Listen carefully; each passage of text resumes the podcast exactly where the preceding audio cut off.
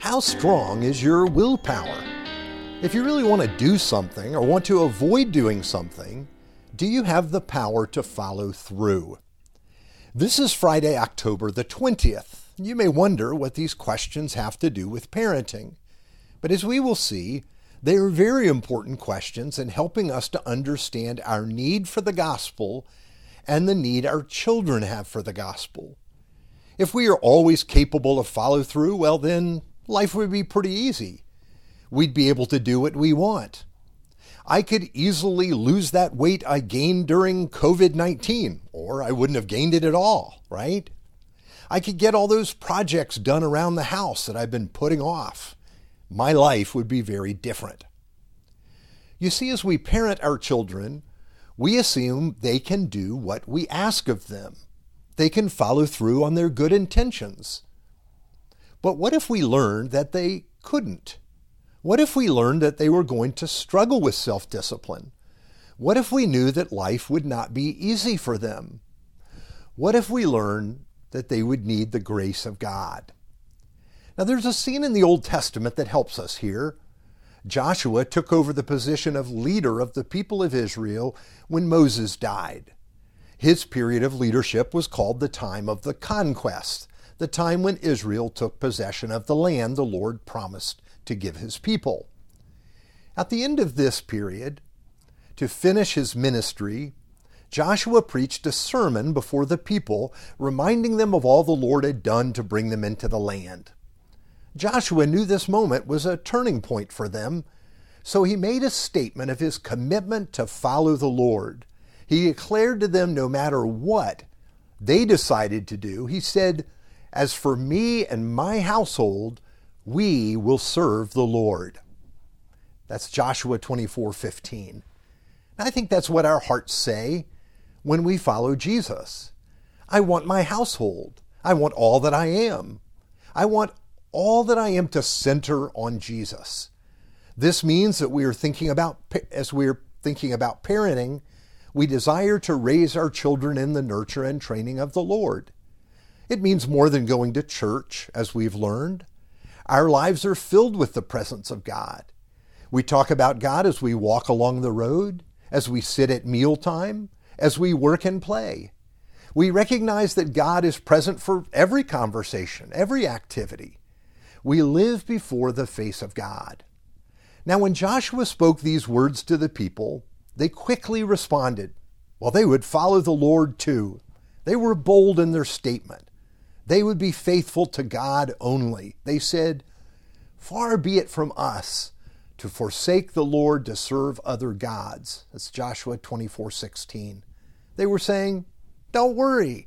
Turning away from the Lord to follow other gods is the farthest thing from our minds. Trust us, we'll be faithful to the end. But here's what Joshua said to them. It says Joshua said to the people, "You are not able to serve the Lord. He is a holy God. He is a jealous God." That's Joshua 24:19. Here was a reality check for them. Joshua was telling them they couldn't do it. They couldn't be faithful to God. Why did he say this? Well, first, he told them that it's a sober thing to pledge faithfulness to God. This is not a promise to be loyal to the Lord 80% of the time. It's a 100% promise. And who can pull that off? You see, Joshua knew about their unfaithfulness when they were in the wilderness. He knew that as loving and as good as God had been to them, they had quickly turned away, and likely they would do it again. Really, if you were in an aircraft and the pilot tells you they're having a problem with one of the engines, do you really want them him to attempt takeoff? I don't think so. And this is what Joshua is saying. Don't make this promise. You can't do it. But third, I think Joshua told them this because then he knows the weakness of our will to follow through on our promises especially our promises to be completely faithful. Now, you might ask, how do we apply this as parents? First, we know that our children have weak wills. This means they will stumble through life. They will often fall and fail. If we do not share the grace of Jesus with them, how are they going to live? If we expect perfection from them, are we being honest? We ourselves have not been able to pull off the sin free life. Each of us has struggles with hurts and hang ups and habits, and at times these can get the best of us. You see, faithful parenting is not saying, Yes, Lord, I can do it. I'm going to be faithful every day. I will never lose my temper, never become impatient, never make a mistake.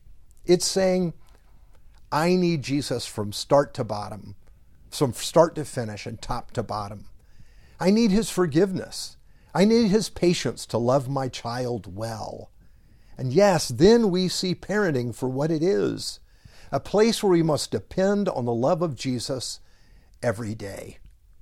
Parenting is a place of deep humility, a place where we discover all over again our weakness, and where hopefully we discover the love of Jesus with each new day. A place where we remember our limitations and also the limitations of our children. And a place where we rejoice that Jesus is Lord and our hope is in Him. Let's pray.